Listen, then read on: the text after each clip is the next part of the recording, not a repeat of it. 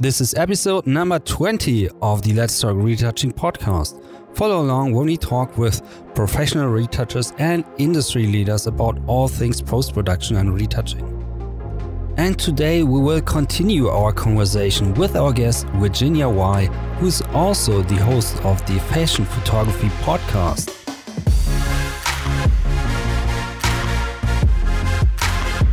In the past episode, you could get to know Virginia and her motivation of why she got into this industry. And today we will dive deeper into topics of retouching and workflows. And let's jump right into that conversation.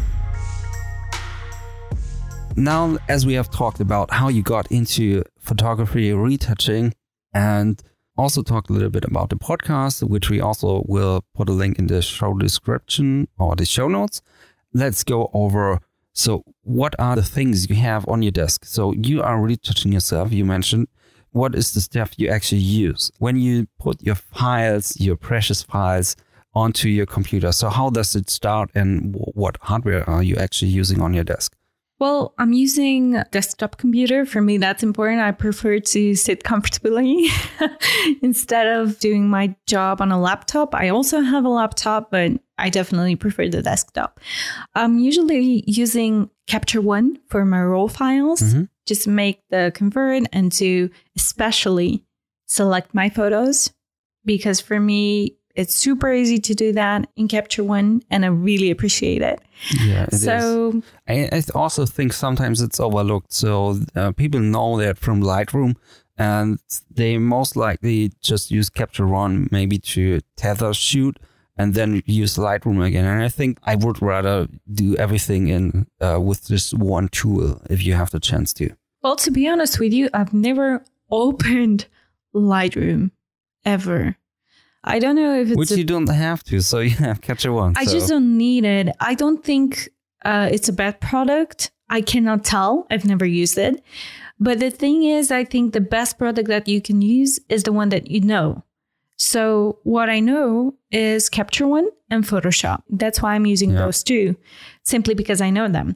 I can probably do the same and have the same results in Lightroom, but it's going to take me a lot more time to figure out what's where. Yeah. Um, instead of just using the tools that I already know. Yeah. But speaking of Capture One, are you working with a library or are you starting a session every time with every project you're working on? So I'm usually using the libraries. It's just the easiest way for me. Okay. As I told you, I'm mostly using Capture One just to tether and mm-hmm. also to do my selection. Makes sense. Again, you, you're using your computer, your desktop computer what are the other tools that help you to get your retouching done? So once I'm ready with the Capture One, uh, I'm ready with my selection of raw files and I'm starting to retouch on Photoshop with my bamboo, which is a very old bamboo, mm-hmm. Wacom bamboo. Um, yeah, they're now called I mean, just Intuos, and they no, no, no. It's just so old. Yeah, it's an actual bamboo. Yeah, they, they yeah. It was just saying they now rebranded everything. Yeah, and now they just have the Intuos and the Intuos Pro. So what you are using now, the Intuos, sorry, the Wacom Bamboo, is basically the, the Intuos line. It's a very small one. I have had the big A4 format, but it was super uncomfortable for me because it's taking a lot of space and I'm using right. a lot of the the shortcuts mm-hmm. and the keyboard. So it's very uncomfortable for me because I need to put it somewhere and with the bamboo sure. I don't have uh, the this problem. So it's easier for me. Yeah. And that's why I'm using it. And um, it's a um, conversation we, we have to have as retouchers as well is how we get the, the question a lot. So which tablet do I have to or should I buy? And I always say the smaller the better because if you're not drawing, you do not need all the real estate. And every time you want to move from left to right with a big one, you have to move, lift your arm, move all the way yeah. to the left. And in addition to that, it takes up space on your desk and makes you remove the keyboard maybe or you have to put your arms in awkward positions to get there and it's not comfortable to work then yeah, and comfort is a keyword for me because at the same time we need to think about space, but we also need to think about our health. Because, Yeah. for example, I have a friend that is a graphic designer and she's having really big problems with her joints Yes. because she's constantly working. So we also need to think about our health. And if I get asked the question, what do I need to buy? I would give the same advice I give to people that are asking me, what type of camera do I need? Does not matter what type of, mm, well, it's not exactly the same for, for the tablets. I think there is a brand that you need to, to take especially but if we talk about size I- think you just need to try it. If you have Yeah. a friend that is having the tablet that you're considering to take to buy uh, you can ask them to give it to you for a day or two. It's exactly what i did with this one because i was already working with the big one. It was again a4 and i wasn't happy with it. Um, so i asked a friend exactly the same friend that I told you about, the graphic designer, and she gave me her bamboo. It was such a big difference. Yeah. It was amazing, but it's my way. So I'm a woman, I have smaller hands and everything. So probably for a bigger person, maybe the A4 is, is a better decision. I bet there is some sort of point in that since they're manufacturing them. so people are also using them. But I think you need to try in order to understand what's Yeah. going to work for you the best. Well, I, I think it comes down to how you are working. And from my experience, when you are working on a display, um, you can make use of more real estate uh, as you're actually drawing on the display. But when you have a separate tablet and you're not drawing and you're retouching, when we make usually a lot of smaller strokes, basically, then it usually isn't that beneficial to have the big one because you can move around the image on your screen wherever you want and make the image go where your hand is instead of making your hand go where you want to work on Yeah. the image. Well, I've never tried the display one, to be honest with you. Mhm. I'm not very sure I'll be feeling very comfortable with it. Yeah. Simply because, um, as I said, I haven't tried that. I think you have, right? Yeah, I have the, the smaller one, but um, I also have mapped down the area. So oftentimes I switch, so I make the image appear on the main screen and also use it as a regular tablet oftentimes. Uh-huh. So I have yeah, I think that's I have decision. less movement to do. It's probably not the most intended use for it, but yeah. Well, actually, I understand you because I'm very conscious about the fact that you cannot see the whole image all at once. You need to zoom Like, in and some, out some constantly. parts covered with your hand, and then you have this parallax effect. That sometimes drives me crazy. So depends on where where I position my hand. I have to rethink where I have to push down. So they fixed the parallax effect with the new Intuos line by making the, the distance of the touch uh, surface to the screen smaller, and they're working on that constantly. I have the a little bit older one Intuos, but it's the 16 inch, and we have not talked about which tablet you should get, and it's definitely a Wacom tablet, I would say. especially for the for the display one for me it's also very important when i'm working on an image to be able to see it zoomed out as Yeah. much as i can because it's different when you see the whole picture So yeah, but I can recommend trying things out. They're like I Mhm. know Wacom they have in the US they have the Wacom Experience Center and they go to trade shows where you can get hands on and try and see which one works best for you. So if you, if you haven't tried the tablet, maybe you have a friend or maybe go to a show where they are on display. That's usually what I also recommend and start maybe with a small one, see how it how it works, and if it doesn't work for you, then maybe go to a bigger one, and not the other way around. So people often refer to the medium because bigger is always better thinking, and that's not for researchers at least not always the case. So yeah, that's that. Do you have anything else on your desk that you need to make retouching magic? I just want to mention that if you're in Europe, you can also go to Birmingham because they have a great festival of photography, and there are many trade. That's the mean, photography show, right? yeah, it's a Yeah. photography show. There are many traders there, and you can also try the the Wacom uh, tablets there Yes. too. Yes, and they and- have a and big, it's big in range. somewhere in spring, I think, every year. Yeah, yeah. Right. I, I think it's in marriage or it's something.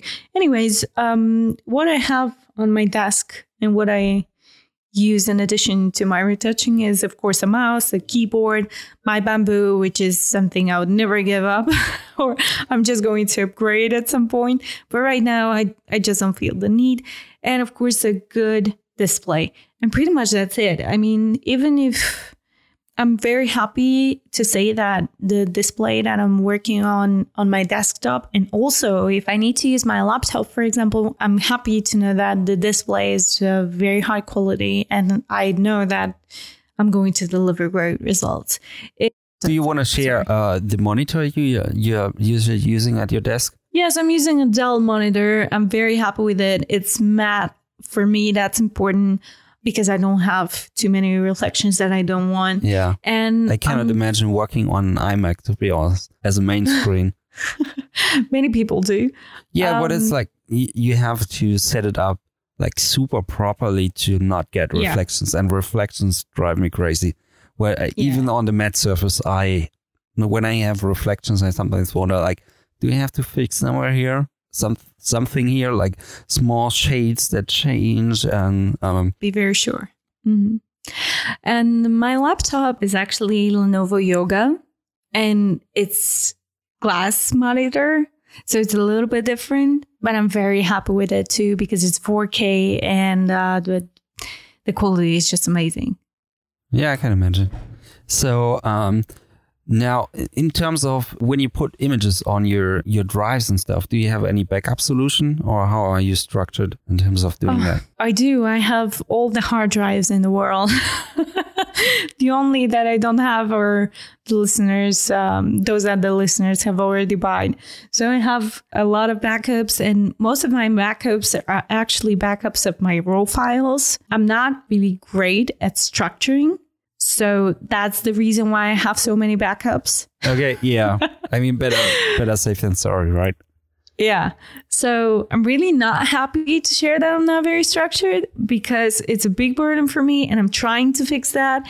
But when you were working for so many years and when we and when you have so many files, it's very, very hard to structure them. Well, yeah, you But have I'm to make really change in, in terms of the workflow and everything, and have to also invest a lot of time to reorganize all your files. And yeah, that comes with a huge time investment. But on the other hand, and patience. Yeah. but on the other hand, it's like if, if it's working out, it's working out. And also, as you said, it's like uh, you feel like it's a little bit of a burden. Is you can improve on basically everything you do, but it's like a matter of how much effect does it have on your business uh, to spend all the time that goes into it. And the, for you, obviously, would go a lot of time into restructuring it and you have your files, so it's not that something bad could happen. So you can take your time to eventually switch your workflow. Well, I have my files in different folders, and sometimes I have a folder in the folders with a backup of the files, which is super stupid. But um, yeah, I'm just copying everything everywhere. And as I said, I'm copying mostly my raw files because as we started the podcast, I'm mostly and mainly a photographer, not a retoucher. So for me, the most important part is the raw files. And as I told you, I'm doing very, very light retouch. So even if something happens, I can always do another edit or something like that. Of course, I'm also copying my PSD files because that's what I use. But the most important part are definitely my raw files. And what do you usually do and what do you usually use for for backup? Uh, How I am set up, so I have a, a one terabyte uh, SSD in addition to my um, actual drive that my operating system is on, and the, on there goes all my current stuff that I'm working on, and then the program syncs over all the files to um, uh, internal RAID, which are regular drives. So just if I need to access them, and that is done daily. So if I made a change and I have to go to an older version, which is a day old or something, then I still have them at hand on my working machine. Now that sounds awesome. And then I have a network attached storage, which is a, like a mini server. Then from the second drive, all the files get pushed over to the file server. So if the drive fails, I still have them. So I usually have for current files, they are at three places. And uh, when I'm done with the, the project, I can just delete them off of my SSD and still have them on my computer and on my network drive. Well, that's exactly what I was talking about when I said that a retoucher need to know a lot of stuff. I'm blessed to say that, as I mentioned, George, he's also the editor of the podcast, yeah. um, and he's heavily involved with virtual reality and uh, 3D stuff and things like that. So he's really into this material. And I'm really, really happy to say that he's handling the yeah. hardware. Well, it can get overwhelming, and sometimes you overlook it. And yeah, so I I think that's the topic that I hate the most because yeah. I mean it's, be- it's the stuff you have to do, but you do not want to spend a lot of time and thoughts on it simply because you're afraid that something might happen, yeah. not because it's uh, way too complicated or something, because you're afraid. So, okay, uh, your backup solution is is all the hard drives you have. So you have like 99% of all the drives in the world are at your place. and then you obviously we talked about you using Photoshop. So can you give us just a brief description on how your workflow is structured in terms of Photoshop? Yeah, sure. So I'm actually going to make um, something like a tutorial for that because many people are asking me, but I cannot tell you when. so uh, what I usually do is to start, as I told you, my final photo, the raw photo, usually looks a lot like the one that I want to have in the end. So I usually need to make just a few and very little color corrections and uh, of course to to retouch the skin because I'm mainly shooting fashion and advertising, so it's something that I cannot skip on. First off, I know it's very weird, but that's my way of doing it. I'm uh, doing some adjustment layers of the colors that I want to have in the end. Then I'm turning them off simply because I want to see the closest result. Well, that's not weird at all. That actually makes a lot of sense. Uh, okay, good. because like you want to know where you end up.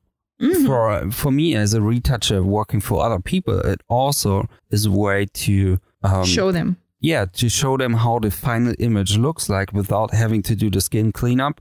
And then I can later on, if that is approved, and I do not have to make the changes on it, then I can start with the actual retouching. Exactly. So I told you that I've worked for other photographers as a retoucher at some point in my life when I was at the university. And uh, yeah, it was very easy for me to do this part without the skin retouch because the skin retouch is usually taking more time for me than the color. Yeah, stuff. it is. And it just as you mentioned, a, a recent episode I did was talking about that the color work has a huge effect on the final image but True. the skin cleanup, it has to be done and it takes a lot of time compared to the color work you are usually doing on an image. And the effect is rather minimal, so to speak, in terms of you're looking at small images maybe on, on on social media and sure. not everything goes in, into print. But as you said, you cannot skip the skin cleanup, but there goes a lot of time in it. Well, I know some people that are not very aware of color and how they how it works. So sometimes this part for them is the the hardest part. It helps to know where you want to end up, right? True. So when I'm starting to work with a file, when I'm already on on the raw file, I'm not even open I haven't even opened the Photoshop yet. I'm trying to achieve the most neutral result. And then I'm opening the Photoshop because I want to to have uncorrupted file and I'm usually working with the color temperature that I want to have at the end in the camera. So as I told you, I'm trying to do everything in the camera and then to have just a few adjustments on adjustment layers in Photoshop. So once I'm done with the color, I'm going to turn off those uh, layers and continue with the skin and the little things that I need to fix. And then I'm going to do, if it's needed, some masks. And that's it, pretty much. I mean, my way of work is super, super simple, but it's not relatable to everyone simply yeah. because I'm the photographer and I'm also the retoucher. And I know by experience that it's super hard for retoucher to work with a file that you're not aware exactly what the photographer wanted to do. Um, that's the reason why I gave up retouching for other people, though for a, for a university student, it was very good money and I was happy with it. It wasn't taking me too much time, but I wasn't happy with the fact that I need to make good art from from images of people that are not really aware of what they're doing because that that was the, the clientele that I had back then. So Well, it's the unpleasant part of retouching is to fix stuff. And Yeah. where you are starting, when you are the photographer and retouching your own images, as you said, you pretty much end up in camera where you want to be. So you Yeah. can go through the pleasant part is to make the, the images even more beautiful. Exactly. So it's just final touches. It's it's not the core of the work. If I need to fix something on the skin, I'm going to do it on different layers for the different parts. I'm usually having one layer where I'm just using spot healing brush. And then I have another one only if I need the clone stamp. And everything else I do with adjustment layers and I usually usually use those two just for the skin. I think pretty much that's it for my layers. And if I have to, I know I know the retouchers are like, oh my god, you should not do this, like never ever in your life.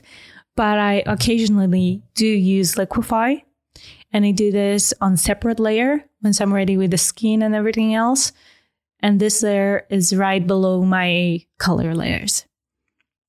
I think everything that a person can use in those programs, they need to be very aware how to use it exactly. I'm very aware what I do with the Liquify. I'm never using it too much because, as I said, uh, quality is very important for me. And we both know that Liquify is not very. yeah, I mean it, it's Yeah. squishing pixels around, but sometimes if if you are told to make someone slimmer, there's probably no way around of using it. Exactly, especially when you're working with famous people and people that are really aware how they look. So you need to follow instructions, even if you're the photographer. So there are some little things that you can do. I usually put tho- this layer right below my color layer, and I again use masks on it. I use the whole layer. So I think pretty much that's it. There are lots of masks in my Yeah. workflow. Well, that's Photoshop is uh, what what it is for. It's like adjustment layers, uh, layers and masks. Hmm. I So- agree. Uh, oh, in terms of putting out the images and exporting the images, are you exporting from Photoshop or are you going back to Capture One for that? Well, it depends. I'm usually saving the PSD file, and this is my working file.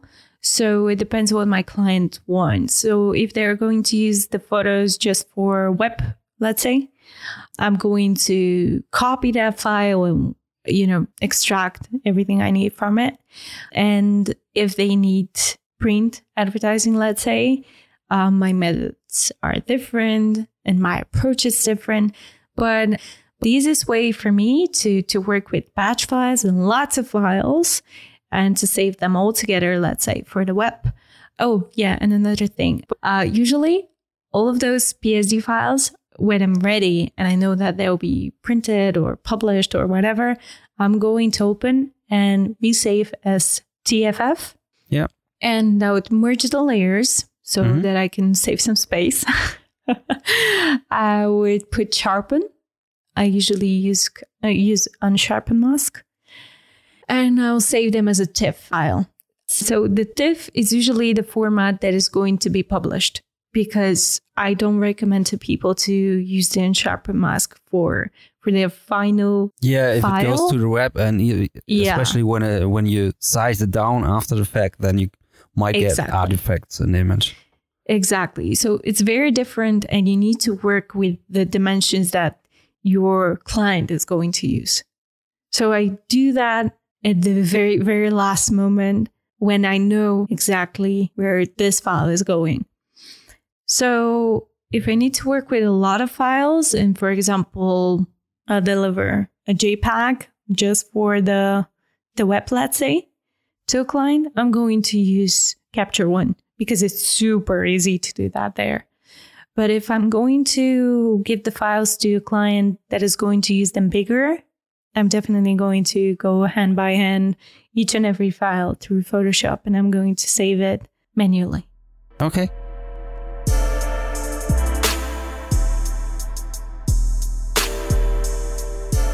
Now it's time for a little commercial break.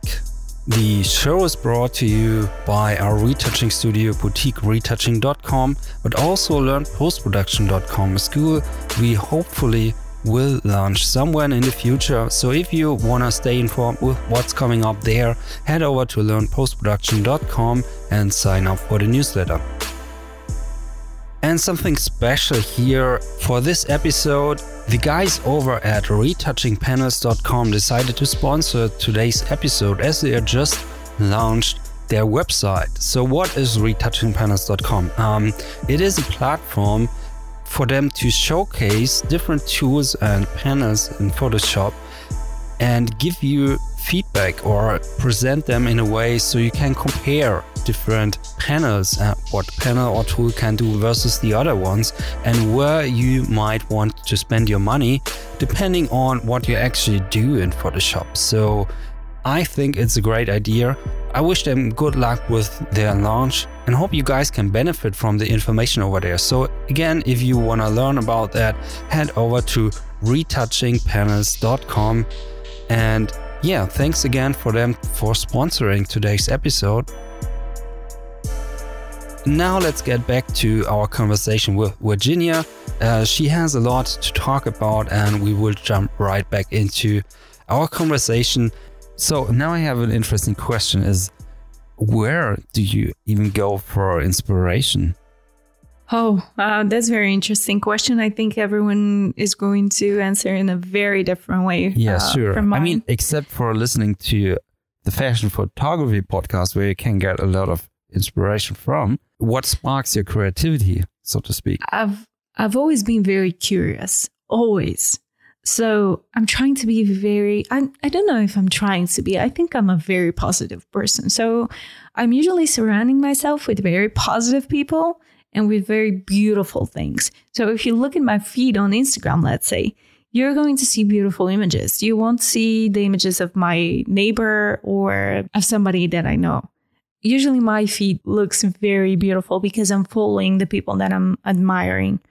It's the same in my life. That's what I do. And uh, as I told you, I think my answer is going to be very different because I'm trying to surround myself with beauty the whole time.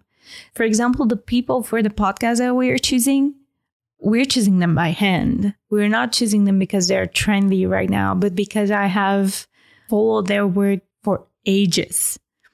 And when you surround yourself with so much beauty, it's all that you're going to give to the world. Because what we see is what we receive is what we are giving.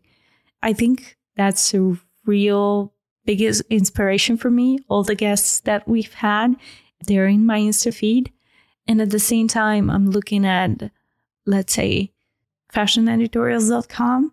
I think many people in the industry are drawing inspiration from this website. I'm very happy to know that it's it exists.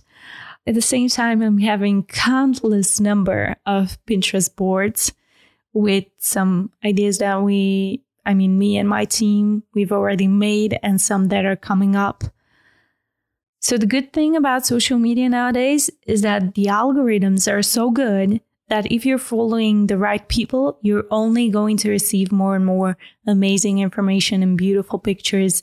And this is going to drive your education on visual level on the better level. So for me, that's important. At the same time, I'm doing my best to go to actual exhibitions somewhere where you can actually see the art. For me, that's important. I'm not going only on photography exhibitions. I'm very drawn to art overall. This means that I'm going to graphic exhibitions, mm. illustrations also. For me, that's uh, that's very inspiring.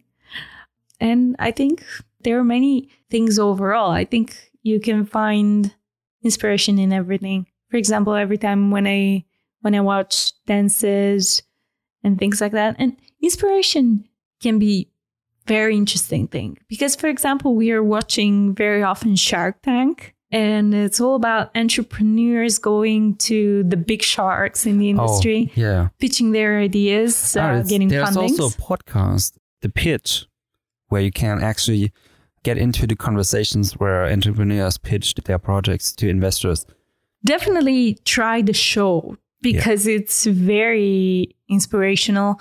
So I think you can you can draw inspiration from everything. It depends very much on what are you focusing because also books and movies, definitely movies for me, the movies are such a big inspiration. I love movies. I love watching movies, talking about movies, everything connected to that. I don't think that people need to go to a certain niche. For example, if you're a fashion photographer or an advertising photographer, you can always take a look at, for example, illustration or books or something very, very different from your type of art. And you can get inspired from this. Very true. Very true. That's super great advice in terms of how to get inspiration and find inspiration, which you mentioned can be very different from person to person. But I want to know, as you said, you are doing the fashion photography podcast and you are a full time photographer. How do you actually manage to find work life balance? Oh, to be honest with you, I was thinking about that the other day because I I was seeing a friend and she was like, "I'm sorry, I'm very busy. I have to do this and that." I was just staying silent and thinking. I mean, I have so many things to do. I don't have any idea how I end up on this table managing to do my work before that. I think the secret is when you're getting a good night's sleep, you don't need to get up very late. I prefer to get up early in the morning. Not too early though. Don't imagine me getting up at 5 a.m. or something. Okay, so usually I wake up early in the morning. I do my uh, stuff like a human stuff. I do my breakfast early in the morning. For me, that's important. It gives me a lot of energy. I figured out mm-hmm. that it's it's really making me work so much more efficient. Mm-hmm. So I, I do breakfast. So that's the, I- the time of day where you actually take care of yourself the most. Yeah. Is your breakfast time or morning time? Yeah, I think so. And while I'm doing my breakfast, which is not something I recommend, but it's what I do, is to take a look at the emails that I have received at the end of my breakfast. I'm starting to answering those emails. I'm describing right now a day that I'm not photographing it because when I photograph, it's completely different routine.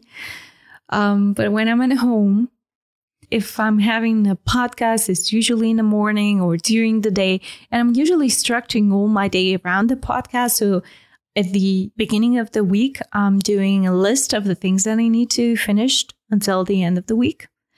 And daily, I'm going to add the tasks that are coming up today. And I'm going to cross off all the things that I've done so far. And for example, if it's already Tuesday, I'm going to continue with the list and add the tasks for today. So I'm working a lot with lists. I'm constantly having a notebook. For me, that's the way to do it. I'm trying to work with my phone lately. I don't know if it's working that good because I love writing something by hand. Usually, what we do with the podcast is do everything by ourselves I can upload an episode or I can do a video about it or anything like that. I'm trying to interact with the people in the group as much as I can too. So if I have 20 minutes free in my in my schedule, I'm going to do a live or something like that. I do the editing if I get tired of editing audio or I just need to listen to some music or conversation. I'm going to start editing photos and I'm trying to to be healthier uh, the last three years. So during the whole period, I'm drinking lots of water and I'm trying to get up from time to time because in the past, Oh yeah. I've had moments, yeah, right.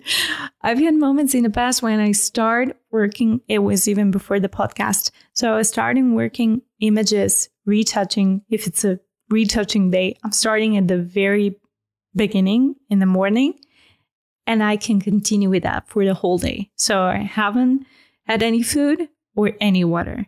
And I realized that this is very corrupting for my body and for my health overall. But it's also difficult to get off because sometimes you're trying to force it, and sometimes you're basically on a run and making good progress. Then your eyes get tired, you're getting dehydrated, and while you're in it, you're not noticing it. So I sometimes struggle with it, and I try to set timers to get up. Nowadays, yeah. it's it's more the cat reminding me to get up that helps. You definitely need something to, to turn you off from the editing process. I think this is super important because you're not efficient otherwise. If you're constantly retouching, your eyes are getting very tired. So you're not seeing as much as at the beginning of the retouch in early in the morning. So for me, it's very important to stop from time to time. And since I'm getting very bored very easily, I like to switch between editing images and editing audio and doing emails and answering questions and things like that. So this is a big process and I need to know that I'm not going to burn out very easily and very fast. It's something I try to do to turn off myself, just go and talk by the phone to someone or, you know, go have a meal. Uh, basic stuff, but we tend to forget about them. I do that until I think the afternoon. I mean, if I have very tight deadlines, I'm going to finish my work.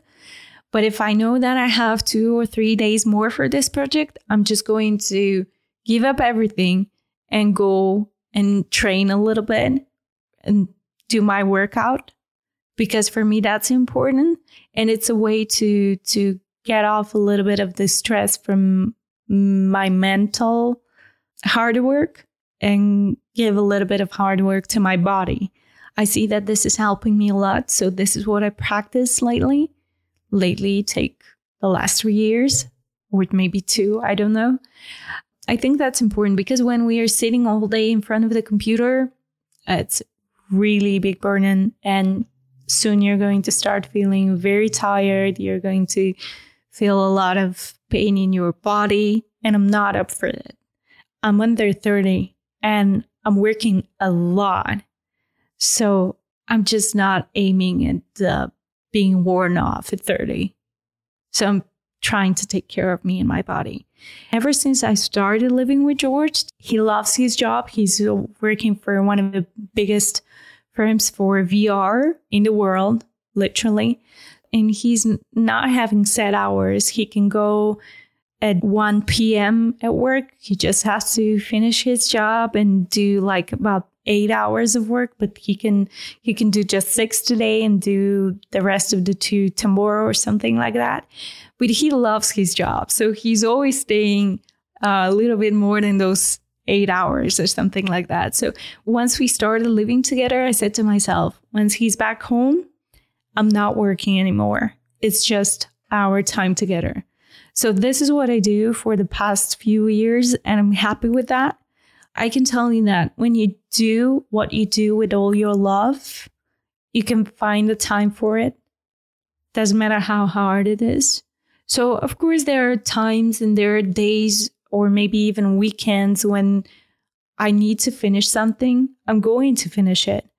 Um, but I try to do that not very oftenly and not to make it a habit. Yeah, that's super great advice as well. I, I see that you are super aware of what you're doing and what helps you. And I also think you are growing into it basically, and you have to experience and try different things and to see what is beneficial for your body and your mind. And it seems like you're doing great with that. And uh, yeah, making these experiences and making changes for you yourself and, and basically you eventually will find a little bit more of that balance and you're you're actually working on on that which is super great to see as well. I actually learned it the hard way because i had a bad experience in 2015 i got hit by a bus and six months after i wasn't able to move my left hand. So i wasn't able to work and i was in amazing pain it was just a big reminder that your body is your temple. So if you don't take care of it, sooner or later it's going to give up on you. So right now, I really try to take care of my mental and my physical health.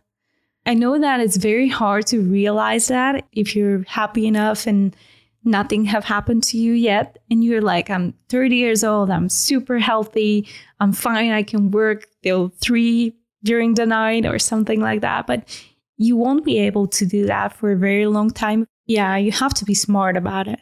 That's so true. We have to think about being able to work and not just for today but also for tomorrow. And we have now talked about so many things and uh, like but i also like listening to all the advice you give. And we've talked about the podcast you were doing. We've talked about how you actually got into retouching by making a big decision, which was not going to the regular high school, and eventually found yourself in, in retouching and photography later on. Yeah, now as someone who has so much experience in the field, can you maybe give one or two tips, or what would be your number one tip for someone who is eager to get into this industry? Well, in order to get in this industry, you need, I think, three things. You need to work a lot. You need to work constantly. I mean, every single moment that you have free time, you need to shoot something. And this something probably has to be something related to a portfolio that you want to see. Those three things, maybe four, they're really closely related in order to get a lot of work in the industry, you need to have connections. And for you to build those connections, you need to work a lot. So the more you work, the more connections you have. You need to be very open. So you have to work with a lot of people. I've worked with so many people. Some of them were really like a big mistake. Nothing happened afterwards, but at least I knew that I don't want to work with those people when I meet the client because for example they're getting late to job or something like that. So you need to be very aware of what your final goal is going to be. The other thing is to be very visually educated. It's super important to look at beautiful photos. The other thing that i really consider very important is to find the right mentor for you. You can do this by yourself but it's going to be very time consuming and very hard for you. So better find someone in the industry that is going to take care of you, not like a child, but something more, somebody who is going to give you critique. And this cannot be your best friend. It cannot be your mother. They could be great people, but you need an established person. And you need to know that this is something that one of my teachers actually once told me at the university. Photography, especially, and this industry overall, is a very expensive luxury. You need to know that you need to spend a lot of money in order to receive some money. So you have to be very sure that this is the right niche for you and that you're ready to make a lot of sacrifices for it. I've never tried doing anything else in my life. It could be the same with every profession. I have no idea. But by my experience so far in this industry, you need to be aware of those stuff. You need to work a lot. You need to, to meet new people. You need to be open. Me, myself, I'm not an extrovert, though many people think that I am. I don't like to label myself. I cannot tell that I'm an introvert but I have made the right schedule for me to to have some time to talk to many people and at the same time to have my quiet time. So I'm trying to balance those two and it's working for me. But if you're too shy, maybe this industry is not for you. Though this can be fixed. So if you feel like this is what you want to do and you're very shy, maybe this can be fixed. Maybe you can work on it, but I think you definitely need a mentor, somebody to, to give you really a critique and especially constructive critique is something very important, something that everyone needs to. Yeah. And also, I think this is something that I preach constantly. You cannot be just an artist. If you want to be part of this industry and you're only an artist, probably you're not going to su- succeed at all. And if you do, you are probably a very lucky person. True. just maybe a handful of true artists who make it, and the other persons are hardworking people who also worked on their business skills. Yeah, you need to have a lot of business knowledge in your head because without the business knowledge, without the social media knowledge, without the marketing knowledge, even if you were a photography guru, if you're lucky enough, as I said, maybe some people are going to notice you and uh, make you what you want to be, shape you as an artist. But I have a big question here. If you're an amazing artist that is not aware how to market themselves, how to use the social media, how to make a real business out of their career as a photographer or an artist overall, how are these guys going to to find out about you? That's the thing. I think they're all very connected and we need to work on them all. So finding the right community for you, some people that can give you an advice, but also help you to grow is very important. It really is. So, I mean, we've talked for so long and you gave such good advice today. And also, you explained what it takes to get into this industry.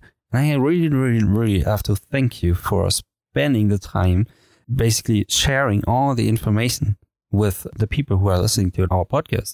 Thank you again for making the time. It was such a pleasure to have you on the show. Thank you so much. It was really a blast to be here. Thank you for the invitation. Yeah, I hope we can get you back and maybe we'll find a special topic on one or two things you mentioned during the interview and maybe we can elaborate on that a little bit more in the future. That would be great. I would love that. Yeah. Again. I was ready to share. I have no problems with it. well, again, was a pleasure to have you on. You're such a positive person and I hope that came through with the interview. Thank you so much for having me.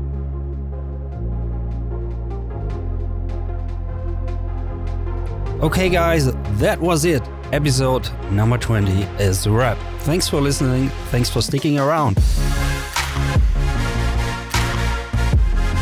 I would really appreciate if you were to leave a comment on our website, boutiqueretouching.com, or leave us a review wherever you are listening, preferably iTunes.